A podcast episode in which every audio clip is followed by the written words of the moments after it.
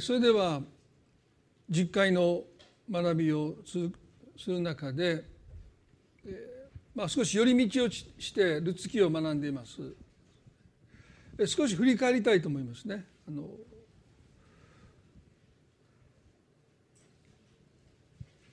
ベツレヘム、まあ、ユダのベツレヘムにエリメレクとナオミという夫婦がいてそしてこのマフロンとキリオンがですね、まあ、2人の息子ですけども食糧難になって飢饉で食糧難になってイダのベツレヘムを捨てます。そしてよりによって違法人の地モアブの地へと移住する。そこでエリメレクは亡くなります。その地のモアブ人の女性を妻として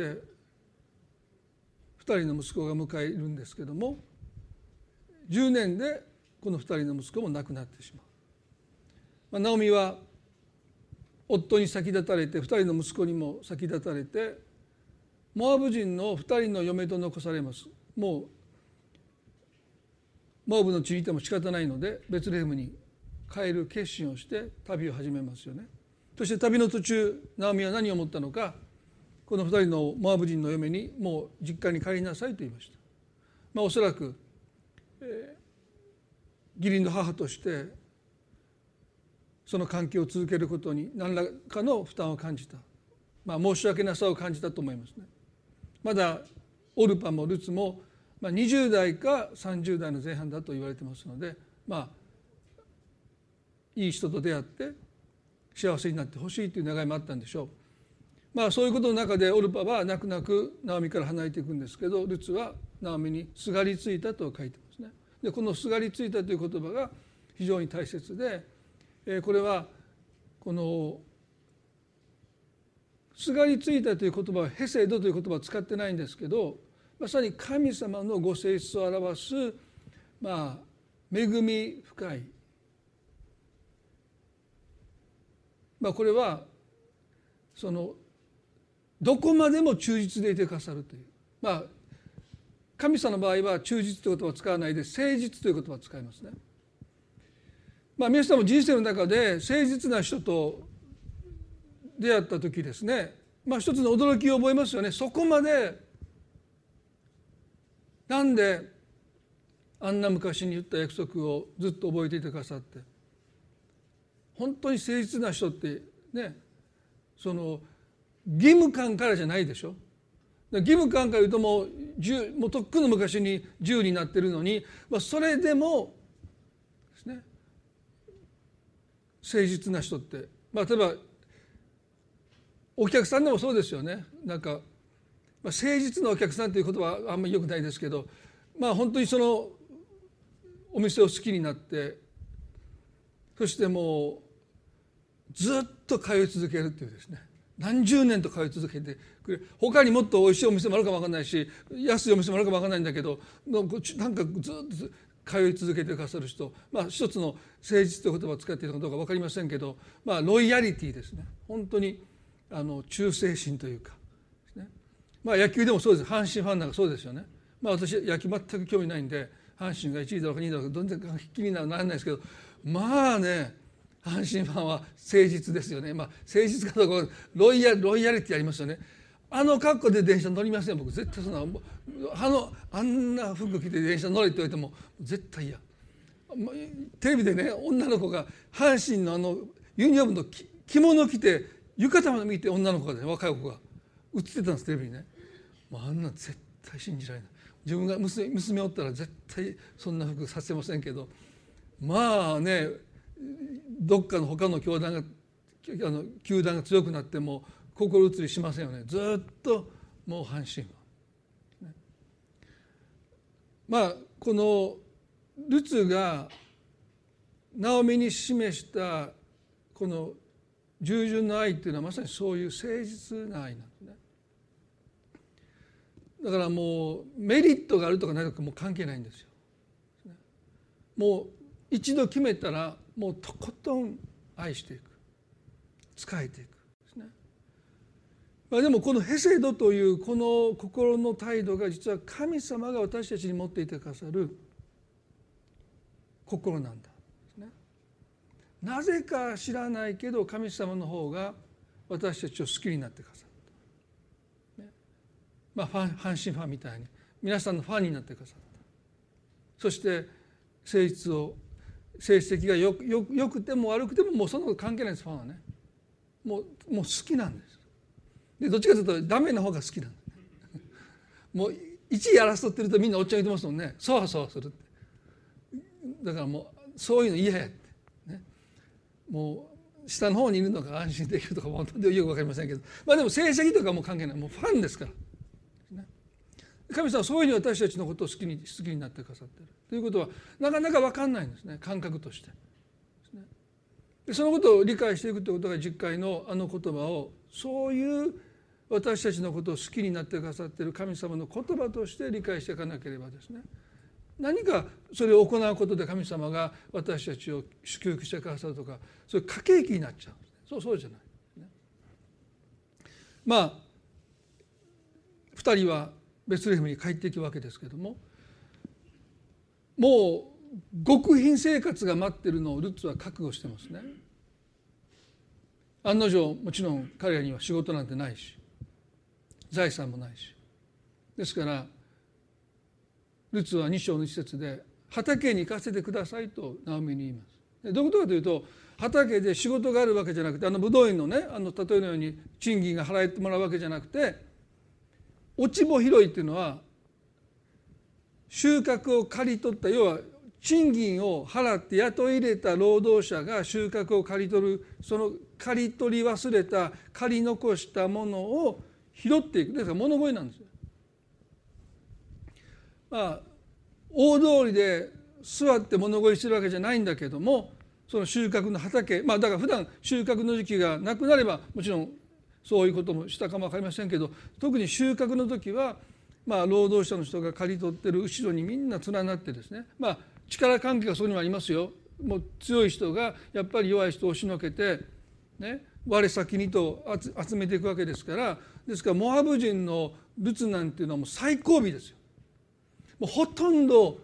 何も残ってない中で、まあ、この時は大麦の、まあ、取りこぼしたやつを必死に集めていかなければならないような生活が待ってた。んですよね。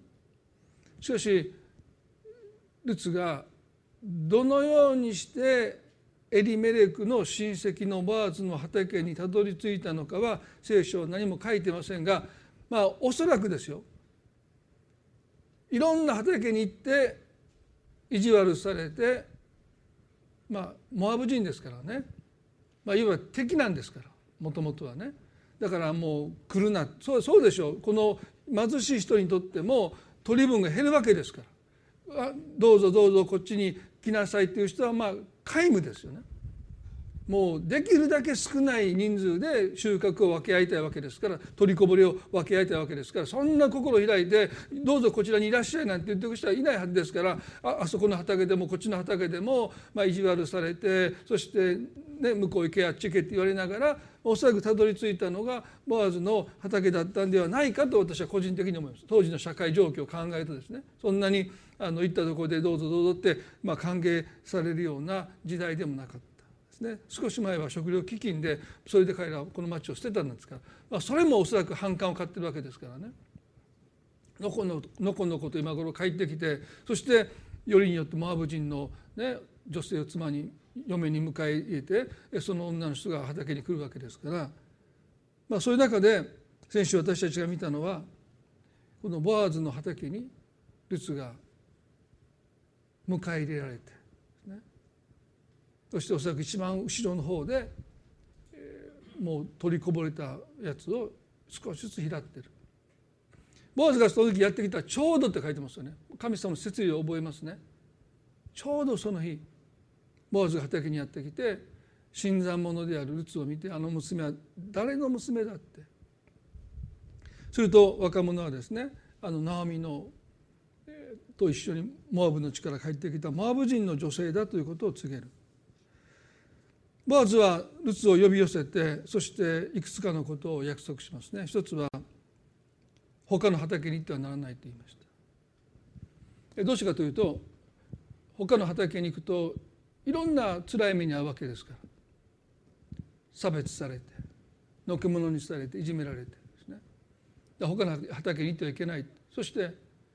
若い者には邪魔をしないようにと命じたこれはまあ先週も言いましたけど、まあ、当時ですねこれ四式の時代でしょ？四式っていうのはもう聖書の中で一番混沌としたですね。リーダーがいない時代ですからみんな好き勝手してた。四式の一番最後にはそれぞれが自分に良いと思うことしてと書いてますからそれはもうね偉い時代ですよ。だから20代後半のご主人のいない女性が一人親戚も友達もいないで畑で仕事をしていたらどんな目に遭うか大体想像つくんですね。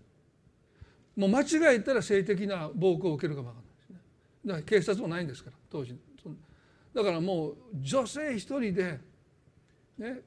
守ってくれる人がいないで畑に行くってことはもうかなり危険です。でそういう目に遭わなくったっておそらく性的な対象としてからかわれたりハラスメントを受けることはもう日常茶飯ですからだからボアズはですね若い者たちに絶対そんなことするなって、まあ、厳しく命じた。まあ、おそらくそんなことしたらもうお前たちこの畑から追い出すからなぐらいのことは言ったんでしょうね。そしてあとは喉が渇いたら、ね、若い者たちが井戸から汲み上げた水をあなたは自由に飲んでいいっていうのはこれももうその労働者じゃないんですよ。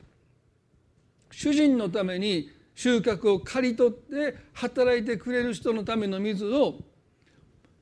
自分のために落ち葉を拾い集めてる要は主人のために一円の得にもならないことをしているルツにボアズは自由に飲んでいいって言うんですよね。皆さんこれは驚きですよ。だからナオミはですね2章の10節で彼女は顔を伏せて地面にひれ伏して彼に言った「どうして私に親切にし気遣ってくださるのですか？私はよそ者ですのに」と言いました。ですからこれはルツにとってはですね当惑するいや狼狽したんです。ちょっと怖かったと思います。何か裏があるんじゃないか。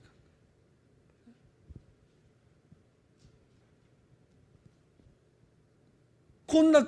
行為に預かっていいんだろうか。皆さんそうですよね。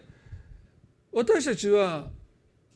普通に扱われる時は安心しますけど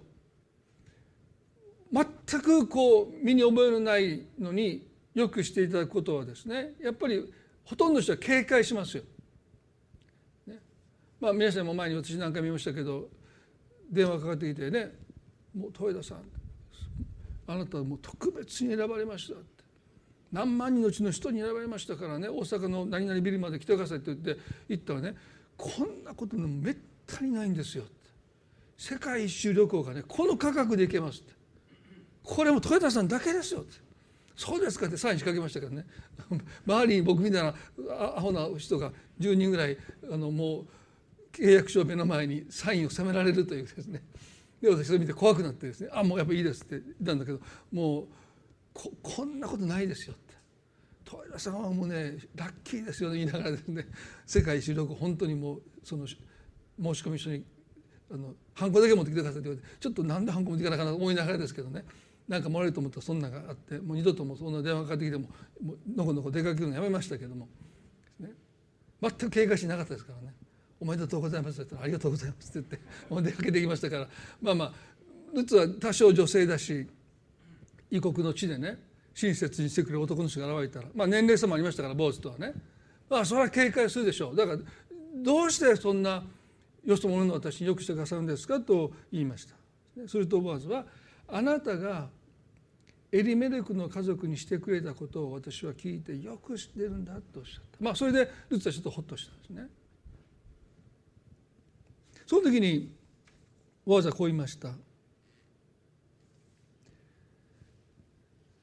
2章の11節で「主があなたのしたことに報いてくださるようにあなたがその翼の下に身を避けるようにしてきたイスラエルの神主から豊かな報いがあるように」と言いました。このボアズの言葉はですね予言的なんですね。まず一つ彼はねルツがエリメレクの家族によくしたことに対して報いがあるようにと言いました神様がそのことを見ていてくださってあなたによくしてくださるようにと言いましたでもう一つはねあなたがその翼の下に身を避けるようにしてきたイスラエルの神主から豊かな報いがあるようにと言いました。なおルツはですねナオミに対する従順の愛このこの人に私は誠実を尽くしたいという思いですがりついたと同時にあなたの神に私は身を避けますというですねルツはまだよく知らない神イスラエルの神に身を避けるということをしたとボアズが言うんです。ルツにその思いがどこまであったか分かりませんけどでもそれは神様の言葉ですよね。ルツよあなたは翼の下にヒナが身を隠すように私に身を避けようとしたゆえにあなたのその信仰に応えていくということをですね。ボアズの口を通して神様が語ってられた。そしてまさにこの報いにルツを預かっていくんです。そういう意味ではこのボアズのことは予言的ですよね。そしてまさにその翼そのものにボアズがなっていく。この時まだボアズはルツと結婚する気は全くありません。身分が違いすぎますから。ですからあくまでも憐れみの対象として見ている。まだ気があったわけでもないし好きになったわけでもないし結婚したいと思ったわけじゃない。ただ主があなたを報いてくださるように。まさかその自分がですねその報いそのものになっていくとはまだボーズはこの時思ってませんけどまあそのことをルツに語ります。するとね2章の13でルツがこういうんです。彼女は言った。ご主人様私はあなたのご好意にご好意を得たいと存じます。あなたは私を慰めこの橋ための心に語りかけてくださいました。私はあなたの橋ための一人にも及びませんのにと言いました。ここでルツはご主人様私はあなたのご好意にご好意を得たいと存じます。今日この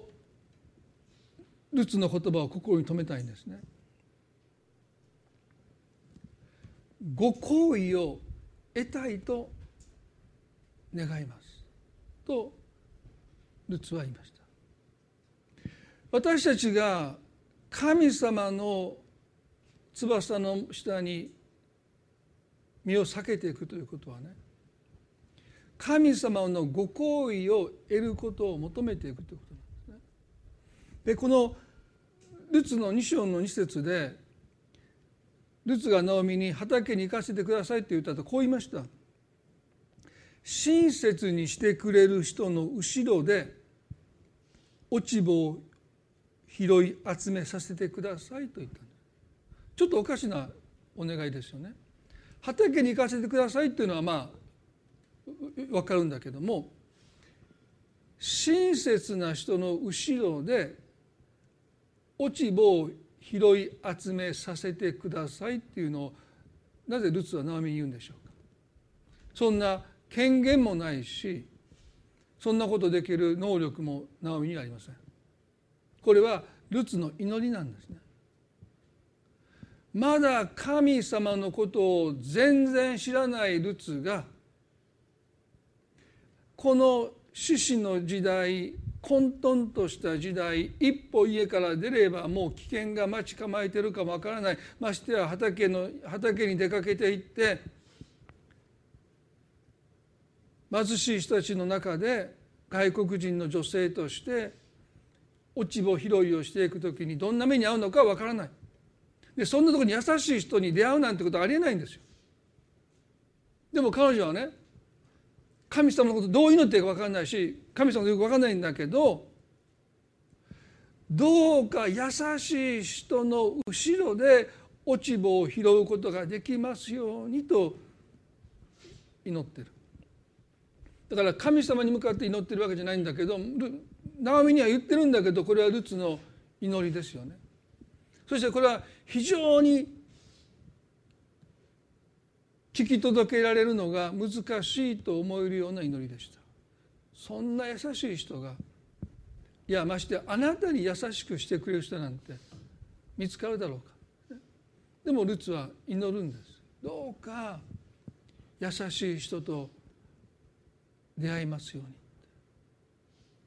まあ素朴な祈りですけどもね。どうか私に好意を与えてくれる人と出会いますように。親切にしてくれる人と出会いますようにと祈ります。そして神様はその祈りを聞いてくださるんですよね。だからボアズに「ご主人様私はあなたのご好意を得たいと存じます」って言ったのはまさに神様が祈りを聞いてくださったというそのことに対して彼女は心を開いて、ね、その一つ前はねこんなよそ者って言ってるんですね。そんなどうしてそんなことしてくださるんですか？私はよそ者なのにって言ってるけどこのボアズという人が義理の父であってエリメレクの親戚だということを知りそして私がしたことをこの人が知っていたということを知った時ね。ルツはルツでああ神様がこの出会いを与えてくださった。あの私の祈り優しい人と出会えますようにと祈った。あの優しい人がこの人だって。だからどうかあなたのご好意に預かれますようにと求めたということですよね。私たちもこのルツの態度が必要だなと思うんです。へりくだるとは私が何者だということをもう度外視してそのご好意に預かっていくということです。感謝してそれを受け取っていくということですよね。ルツはここでご主人様あなたのご好意に得たいと存じますと心開いていく。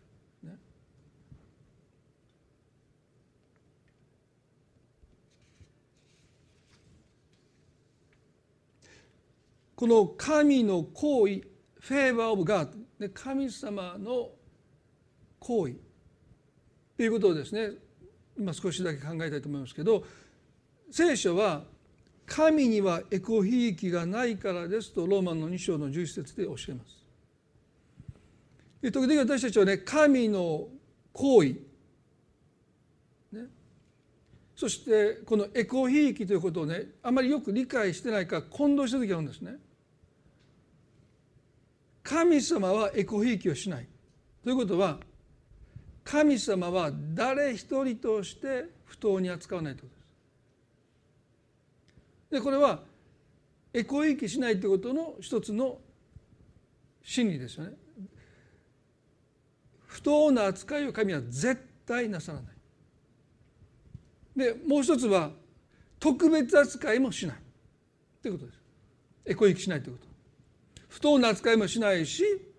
特別扱いもしない。あのダビデですよ。イスラエルの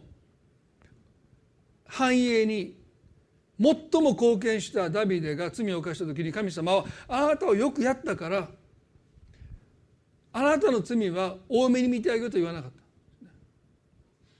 その罪を白日のもとにさらして部下の妻に手を出した。もう今まで積み積み上げたものが全部吹っ飛んだんですよ。でも神様はそれを多めに見なかった、ね、そして彼の生まれてきた男の子は神に打たれて死んでしまいます。モーセもそうですよ。200万の民を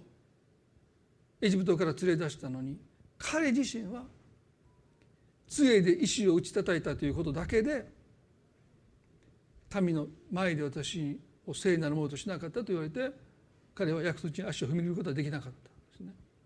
から神様は不当な扱いをしないしエコひいきもしない。まあ特別扱いもしない。で私たち時々ねこの特別扱いしてくださるんだというですねこの思いに陥ってしまいそうになる時ありますけどもう本当に言い聞かせないといけないですどんなに貢献しても神様は特別に扱わない。ガラテヤの中で巻いたものを刈り取ることも教えられてますよね。私たちは神を侮ってはいけないですよ、ね。これがエコひいきをしないってことでしょ。でも神様はある人に好意を持つことはエコひいきでしょうかそれはエコひいきではないんですねエコひいきとは不当な扱いをするあるいは特別な扱いをするっていうのは、エコひいきなんだけど好意を持つっていうのはですねそれは神様の自由なんですよ。もし皆さんね私たちもそうでしょ？人に対して「あの人私すごく気に入った」って「いやそんなエコひいきや」って言いませんよ。それは私たちの自由なんですよね。どこの球団を好きになるのかもそうでしょ？どの俳優をどの歌手をねどの食べ物を好きになるかあなた食べ物を全部愛しなさいって人参も魚もお肉も。そんな僕の自由ですね。魚嫌いですよ。ね。まあ最近はお肉もあんまり好きじゃなくなってきたけど、まあ、年取ってきたと思いますけど。柔らかいものがいいとかね。まあでも別に好きな食べ物はその人の自由ですよ。その人が誰なのかっていうのはですね。私食べ物全部一律に好きですなんていうのはおかしいですね。だからある人を気に入る、ね、特別な感情を持つ。好きになっていくってことはその人の自由その人がその人であるってことなんですよね。で神様だって神様あなたはそんなことしちゃダメですって。全員に同じ気持ちを持たないとそれはエコひいきですっていうそれはおかしい。神様は絶対にエコひいきしないけどお気に入りがあるんですよ。ダビデのことは神様ねとっても好きだった。ね、それを私たちは見てねいや神様それはエコひいだと言えない。それは神様の自由なんですよ。誰を好きになるかそうでしょ？皆さんねヨナタンがダビデを好きになったのもヨナタンの自由ですよね。第一サムエル記の8章の18章の一節でダビデがサウロと語り終えた時ヨナタンの心はダビデとダビデの心に結びついた。ヨナタンは自分自身のようにダビデを愛した。ヨナタンはダビデを見て彼の心がダビデに結びついたっていうのはねこれは好意なんですよね。気に入ったって。この人によくしてあげたいっていう気持ちがヨナタンの中に芽生えたっていうことです。でもヨナタンはね人を平等に扱ったと思いますよ平等に。でもダビデにはよくしてあげたいっていう気持ちが彼の中に芽生えていった。それは神様の働きだと私は思います。まあ、皆さん前にも私のメンターのジェリーさんの話を、ね、何度もしてますけど最近もあのズームでお話をしたんですけどね。初めて会った時にまさにこういう出会いだったですよね。まあ、もう大きな教会の主任牧師をしておられて、まあ、カンファレンスをしてたんでいろんな教会から人が集まってみんなジェリーさんに話したいから、まあ、ジェリーさんのもとに行くわけですよね。で僕たちはケニーさんが、まあ、この前の教会の牧師が余命宣告を受けて、まあ、1年ぐらいだろうと言われた時に、まあ、私のベストフレンドに紹介したい私の後彼があなたのメンターできるようにって言って一緒にアメリカに行ってそしてその教会に行ったんだけども教会に人が溢れてるから日本から来たところでその主任牧師と会えるわけじゃないですね。だからもうカンファレンス中は一言も会話できなかったんだけど、まあ、カンファレンスが終わった時にオフィスに呼ばれて、まあ、オフィスに行った瞬間にジェリーさんが言ったことはねあなたが建物に入ってきた瞬間に神様は私に語ってくださった。彼にあなたの人生の時間を使いなさい。でも僕完全に社交辞令と思いました「Thank you」ね。そんなこと大体アメリカ人の人、まあ、アメリカ人の人には言ったみんながアメリカ人が悪いわけじゃないけど、まあ、みみんなナイスな人ですから、言うんですよ。でも大体「あ Thank you, thank you」っていうだけですよね。そんな大きな教会の牧師でしょ？ケニーさんの下にいた私にと思ったけど皆さんもご存知ですね。何回日本に来てくださった。で来来年も行くって最後。いやもう80超えいや大丈夫かなと思うんだけど行きたいですね。でもうスカイプでもそうですよ。僕の方が邪魔くさいかしないんですよ。彼の方はしたくてしたくてしょうがない。まあそれは言い過ぎかもわかんないけど。でも大体僕が怒られるんですよ。あなたなんでねもっと頻度頻繁に連絡してこないんだって。メールがよく来るんです何をしてるか大丈夫かね今のどういうところ通ってるんだとかですね。で僕はなかなか返事しないという。なんていう不詳の弟子ですけど彼の方から追いかけてくる。でもまさにそうだなと思うんです。ジェリーさんジェリーさんと僕は追いかけてくれもう向こうがとにかく「飲む飲む飲む」って。あこここれが神様なんだと思いました。で彼は元にはいろんな人が相談に乗りたいって来てて断ってるんですよ彼は。一回日本に来た時にある教会に僕お連れしたらね二度と教会にこの教会に僕を連れてくるなって怒られましたから。この教会に僕は時間を使わないって。まあどの教会言いませんけどね。二度とこの教会には僕を連れてくる。でもニューライフには何があっても行く。この教会も彼の声に預かってるわけですよね。彼の弟子たちの教会ってもう1万人とかそんな教会ですよ。1万人の教会皆さん言ってください。駐車場の端に止めたらもう教会行くまでに10分かかるんですからね。でそれが彼の弟子たちなんですよ。もうもう有名な人が弟子にいっぱいいるんですけどなんで日本の島本町のこの教会に他の教会どこも行きたくないここだけピンポイントで。観光も行かない。観光に連れてもねもう何も見ないんですよ。ずっと喋ってる。でそれはねまさに神様の行為としか思えないんですよね。フェーバーなんですよ。なぜか知らないけどよくしたい。それはあの日あなたを見た瞬間に神様がはっきりとおっしゃった。彼にあなたの時間を使いなさい。ヨナタはそう思ったんですよ。この少年まあダビデに僕は持てるものを全部与えたい。だから3節でね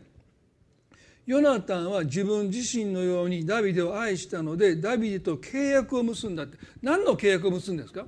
これはヨナタンが一方的に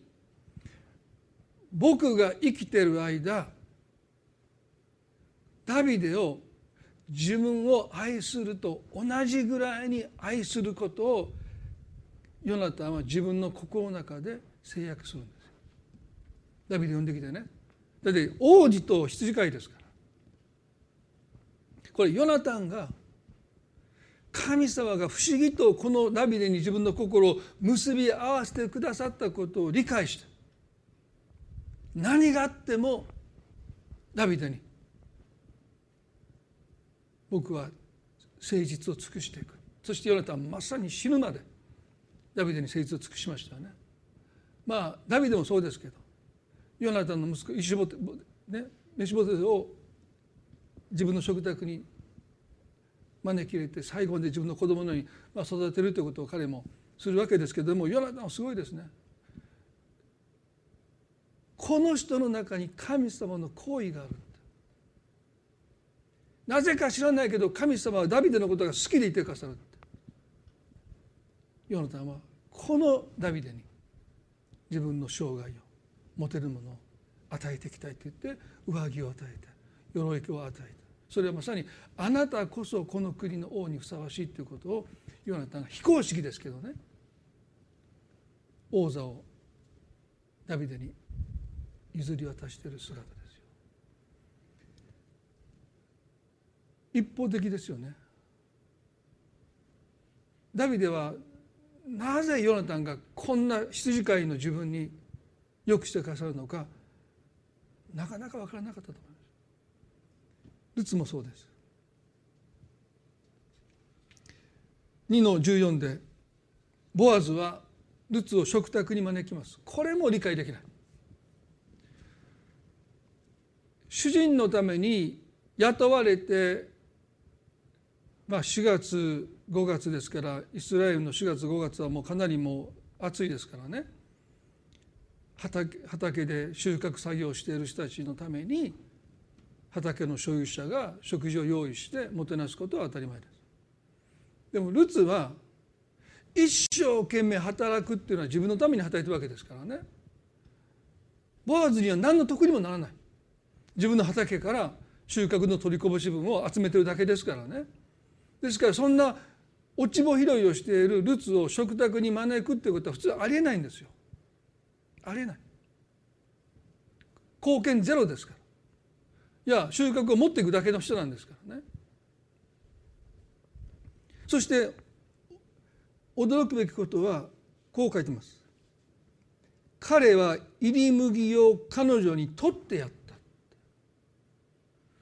英語ではこう書いてるんですね。ボア also served her roasted grain. Served 使えたって。なんで畑の所有者が自分の畑の収穫物を拾い集めて持って行ってしまう人に入り麦の食事を取り分けて彼女のプレートに入れてあげるんです。給仕するんですがこれはねあの十字架の前夜イエス様が立ち上がって弟子たちのあの汚れた足を洗うのと同じぐらいの一つのもう言葉を失ってしまうような出来事です。だから聖書は詳しく書いてないんだけどそこにいた人たちはみんなあの日イエス様が立ち上がってしもべの姿を持って腰に手ぐりを当てて弟子たちの足を洗い始めた時にペットロ言いました「どうか私の足を洗わないでください」って言った、ね、ボアズが落ち穂拾いをしているルツに給仕するなんてことはありえない。まさにここでボアズはあのイエス様の姿を体現しています。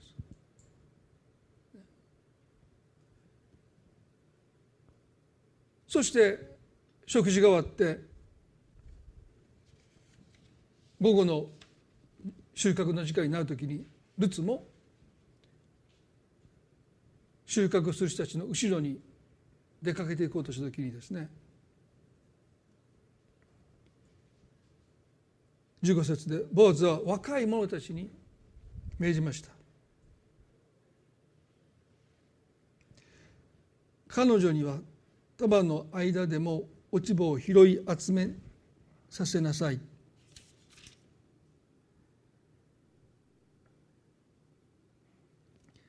それだけでなく彼女のために束からわざと穂を抜き落として拾い集めさせなさい彼女を叱ってはいけない皆さんね驚くべきことをボアザ言うんですよねわざとルツのために束から穂を抜き取って彼女の前に落としなさいって言うんですよ。これエコひいきじゃないですか他の人たちはねなかなかないんですよ。刈り取る人もね一日どれだけ収穫したかの量で賃金がある程度左右されたと言われてますから一生懸命集めるわけですよ。後ろの人が気にしてないわけです。そんなにはね。だからみんなそのああったああったってもう取り合いですよ。でもルツの前だけ束がポンパッて開くでしょ。次食べたらポン、まあ、ルツもシンプルマインドとか分かりませんけどね。あれなんでみんなそんなに一生懸命わーって数少ない大麦の方奪い合ってんのにポトッポトって自分の前だけピンポイントで落ちてくるわけですからもう広いもうない遠慮なくずっと広いでしょ？これ皆さんエコひいきでしょうか？ね？エコひいきとはね貧しい者たちが拾い集める中から主人がねこれちょっと渡せって言って取り上げてルツに渡したらこれエコひいきですよ不当な扱いしたわけですから。そして彼女を特別扱いしそういう意味でしたわけですよね。でこの特別の特別は誰かの損失にね基づいてますからこれはエコひいきなんです、ね、お前たちちょっとかよこせって束をね。でルツって言ってねはいあなたにあげるって言ったらもうダメですよ。彼らの損失分から彼女は多くを得たわけですからね。でもボアズは自分の収穫の取り分の中からルツにわざと頬を落としていって彼女がそれを拾い上げた時にこの人たちは何の損失も被ってないですね。彼らは彼なりに働いた分だけの収穫に預かって坊主はそこから取り上げてない。自分の収穫の中からルツに与えた。それはあのブドウ園の主人がですね早朝から働いたものに一デナリを支払った時にですねなんで5時から働いたやつにあなたは一デナリ与えるんだって言って訴えた。でそれは本来俺たちが手にするところからあなたを取り上げて5時1時間しか働かなかったものに与えたって言って訴えたわけでしょ。俺たちのお金だってあれは。ね、でも主人は言いました。私はあなた方と一でないの約束したではないかって。そして大切なことはね自分のお金をどう使おうとそんなことがダメだという法律なんてあるんでしょうか私は彼らにも同じだけしてあげたいんだって言いました。これが行為なんです。主人言いました。あなた方の賃金から余分に取り上げて彼に与えたらそれは違法引きだって。あなたが怒るのはもっともだ。でもあなた方には1年の約束をしたんだから私はちゃんと1年払いました。これは私のポケットマネーから払ってるんだだからどうして私が自分の未銭を切ってポケットマネーからお金を払うことに対してあなた方は文句言うことがあるのかこれ不当なことなのかって言いました。この最後のものにも同じだけしてあげたい。優しくしたいというこの思いが行為なんですよ。これが神様の恵みなんです。これね報酬じゃないんです。ね報酬じゃない何かしたから報われたんじゃないんですよ。一方的に優しくしたいという気持ち。これが武道院の主人の中にある。未銭を切って自腹でポケットマネーからお金を払ってこの人たちに同じだけしてあげたい。皆さんこれが恵みなんですよ。ね、ルツはなぜか知らないけど自分の前に大麦の束が落ちてる。そしてそれを平らげてそして脱穀します。もみ殻を取ります。全部集めたら1エパって書いてますそキロでいうとね何キロかご存知ですか？13キロですよ。ありえない。落ち穂拾いに行ってね13キロも拾う人がいないです世の中に。ね。わずか手のひらに乗るぐらい集めれたらまあその日暮らしはできるだろう。皆さんだから聖書ね背負って書いたって。なんちゅう光景でしょう皆さん。普通はもうどっかに家で帰るんですよ。13キロですからね。それもあの女性ですからね。あの10キロの米も米でも重たいですよ。それそれプラス3キロですから。13キロ背負って帰っていくルツの姿を皆さん想像してください。それが神様がしてくださる恵みの私の恵み方に十分だという恵みですよね。そして「ただいま」って帰ってきました。もうナオミが腰を抜かしました。どこ行ってたあんたって。まあ、あのちょっと見てみましょうか。その歌詞だけ最後にね。2章の2017で。18ですね彼女はそれを背負って町に行き集めたものを姑に見せた。また先に十分食べた上で残しておいたものも取り出して姑に姑に渡した。19で姑が彼女に言った「今日どこで落ち葉を拾い集めたのですか?」どこで働いたのですか？あなたに目を留めてくださった方に祝福がありますようにと言いました。ナオミはですねルツが13キロの大麦を背負って帰ってきたのを見てもうどきも抜かれた。どこ行ってきたんってそれ収穫を刈り取る人ね。要は賃金を払って働ける人でもそんなに1日働いて13キロの大麦をもらえるんだってありえないんですよ。なんであんたがもしかしてあんたちょっと疑ったかもないどこ行ってたんやって。ね、だからどこ畑行ったのって言って驚いたのはもうそれは目にした光景がですね信じられない。だからこう言いました。あなたに目を留めてくださった方って言いましたこれはねあなたに特別に好意を優しくしてくれた人に祝福がありますこれはあなたが拾ったものじゃない拾い集めたものじゃないそれは明らかでしょ。13キロですから。誰かがどうしてか分かんないけど。こんなにもよくしてくださる。優しくしてくださる。行為あなたに与えてくださった人にどうか祝福がありますようにって言って語ります。するとルツは今日私はボアズという名の人のところで働きましたと語りました。20節でナオミは嫁に言った。生きてる者にも死んだ者にも見恵みを惜しまない主がその方を祝福されますようにと態度を一変させましたね。それまでは私のことを、ま、ナオミと呼ばないで。マラと呼んでください。神様は私が満ち足りて出て行ったのに素手で返しましたって言って私を虐げましたって散々言ってたこのナオミがですね。13キロの大麦を見た時にですね。そしてまあそれだけじゃないんですよ。ルツがボアズの畑で落ち葉を拾ったことを知った時にすなわち自分の夫のエリメレクの遠い親戚にいたボアズの畑にルツが行ったのは偶然じゃない。神様が私たちを憐れんでくださって本当によくしてくださった。今日生きる糧だけじゃない。だって13キロは何日分なんでしょうね。相当ですよ。そしてこの後ルツは畑に生き続けるわけですからもうモアザンイナフですよ。もう十分すぎるほどの食べ物を与えてくださった神様に対して彼女はね生きてるものにもまあ2人のことですよね。ナオミとルツのことですけど死んだものにも。すなわち自分の夫と2人の息子にも神様はよくしてくださる方だって。これはあのナオミの癒しなんですね。彼女はやっぱり夫に先立たれて2人の息子に先立たれたことで喪失感に打ちのめされました。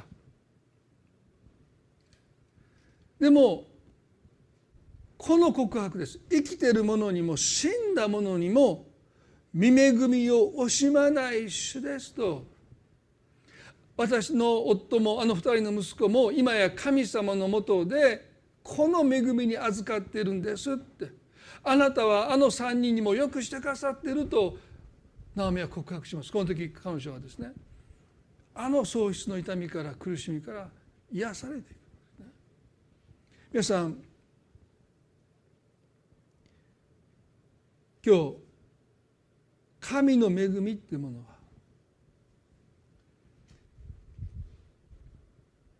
ダビデがそうでありました。なぜヨナタンが自分によくしてくれるのかわからない。ルツもそうですね。なぜボアズが？この時ボアズはまだルツと結婚したいと思ってないわけですからね。ただよくしてあげたいそれは神様がボアズのここに働かれた。それは神の心だからです。神様はヨナタのここに働かれた。神様があの武道院の主人の子に働かれてこの1時間しか働かなかったものにもよくしてあげたいって言って自分のポケットマネーからお金を出して一方的に恵みを与えていく。これが恵みです。報酬じゃないんです。神様は報酬もくださるけど神様恵みによって私たちの人生を導きたい。それは神がヘセドになるお方。ね。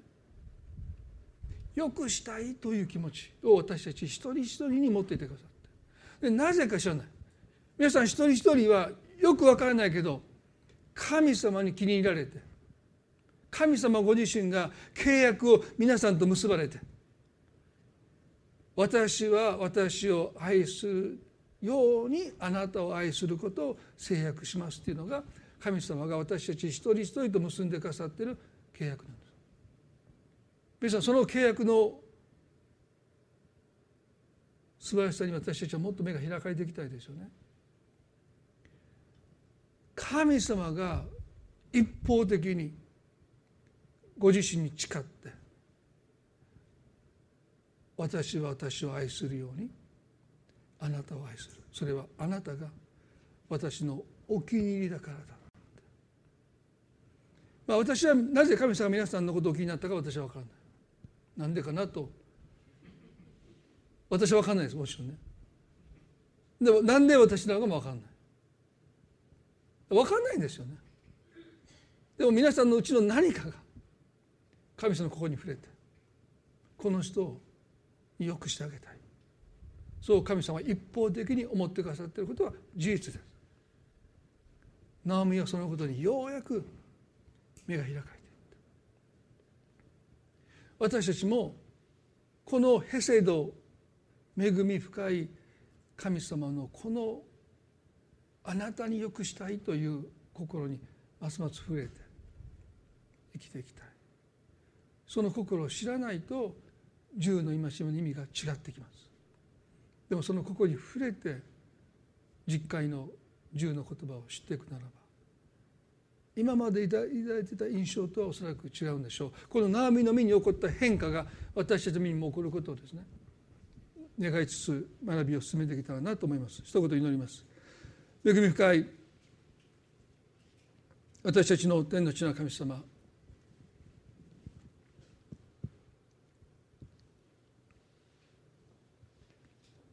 神様の恵みは報酬ではありません。神の行為です。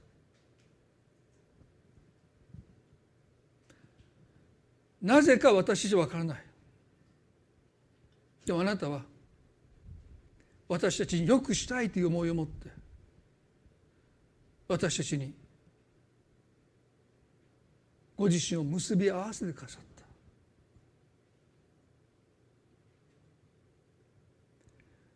今私たちはナオミのようにある出来事で神様につまずいて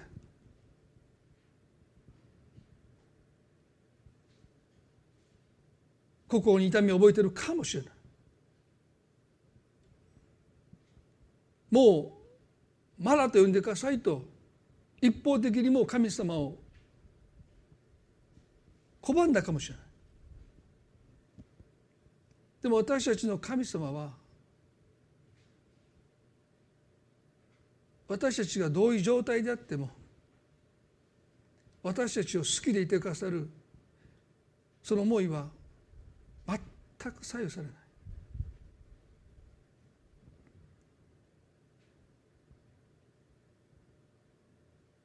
まさに仏に示された神の行為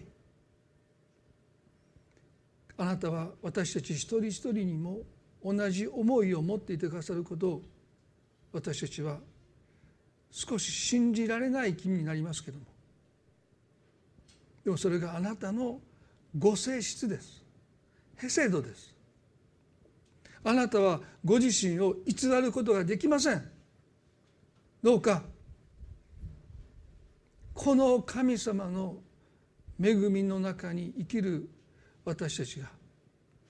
ますます神様のこのあなたによくしたいというこの心に触れて生きることができますよ。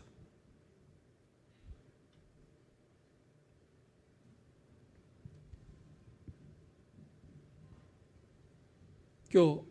この礼拝をあなたが導いてくださり一人一人の心に語ってくださっていることをありがとうございます。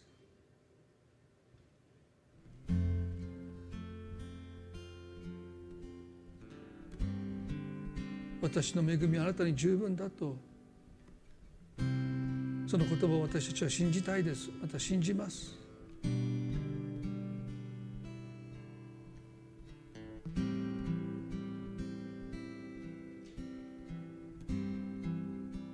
ますます私たちの目を開いてください。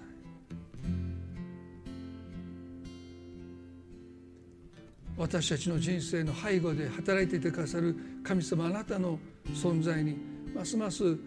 気づかされてきますように。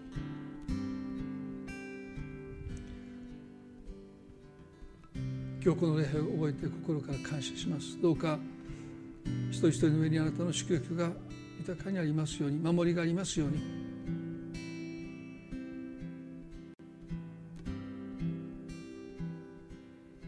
愛する私たちの主イエス・キリストの皆によってこの祈りを見舞いにお下げいたします。それではご一緒に賛美を捧げていきたいと思います。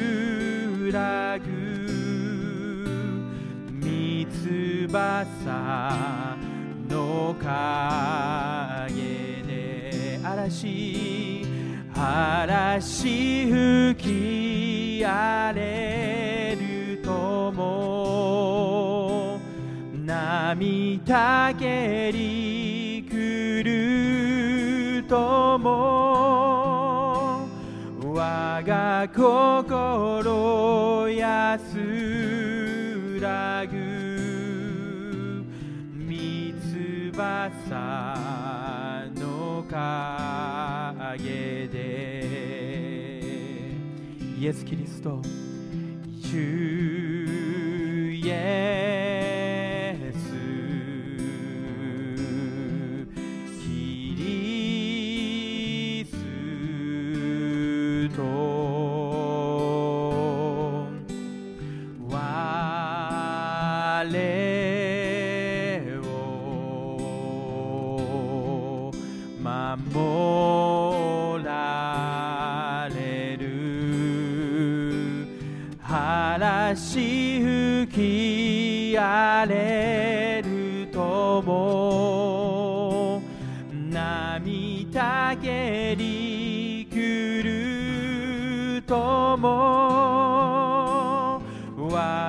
心安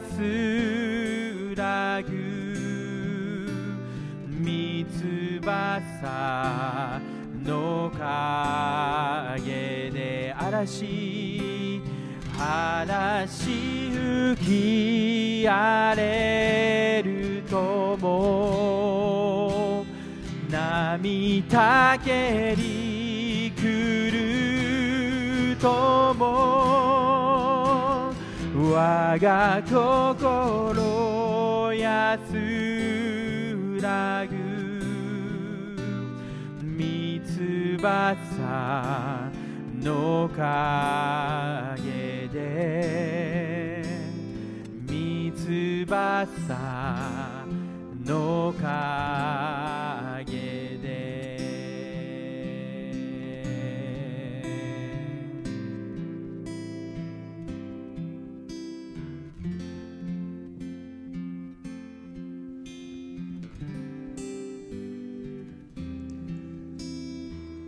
最後に短く祈りたいと思いますけれども。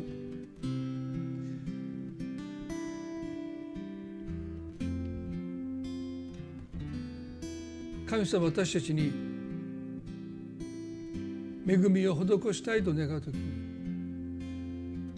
身をかがめることを求められます。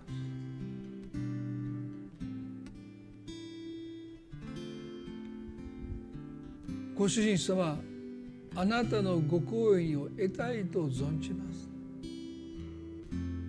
ルツは身をかがめてその行為に預かりたいと願いました。神様私たちも今朝身をかがめてあなたの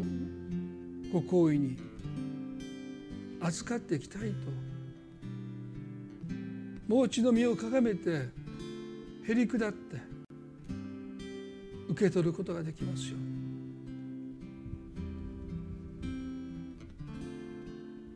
私たちはあなたの恵みが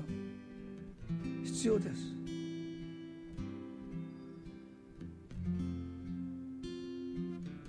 もし私たちが心をかたくなにしているならば私たちの心を柔らかくしてくださって心開いて手を差し伸ばしてあなたのご好意に預かることができますように。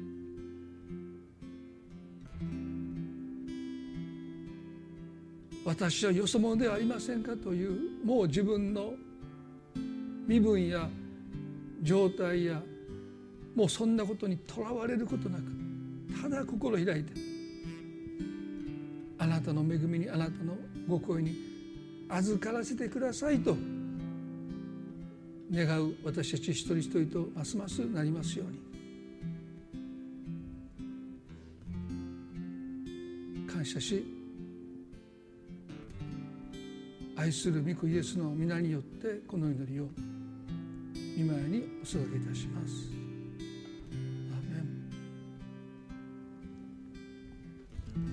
それでは今朝の礼これで終わっていきたいと思います。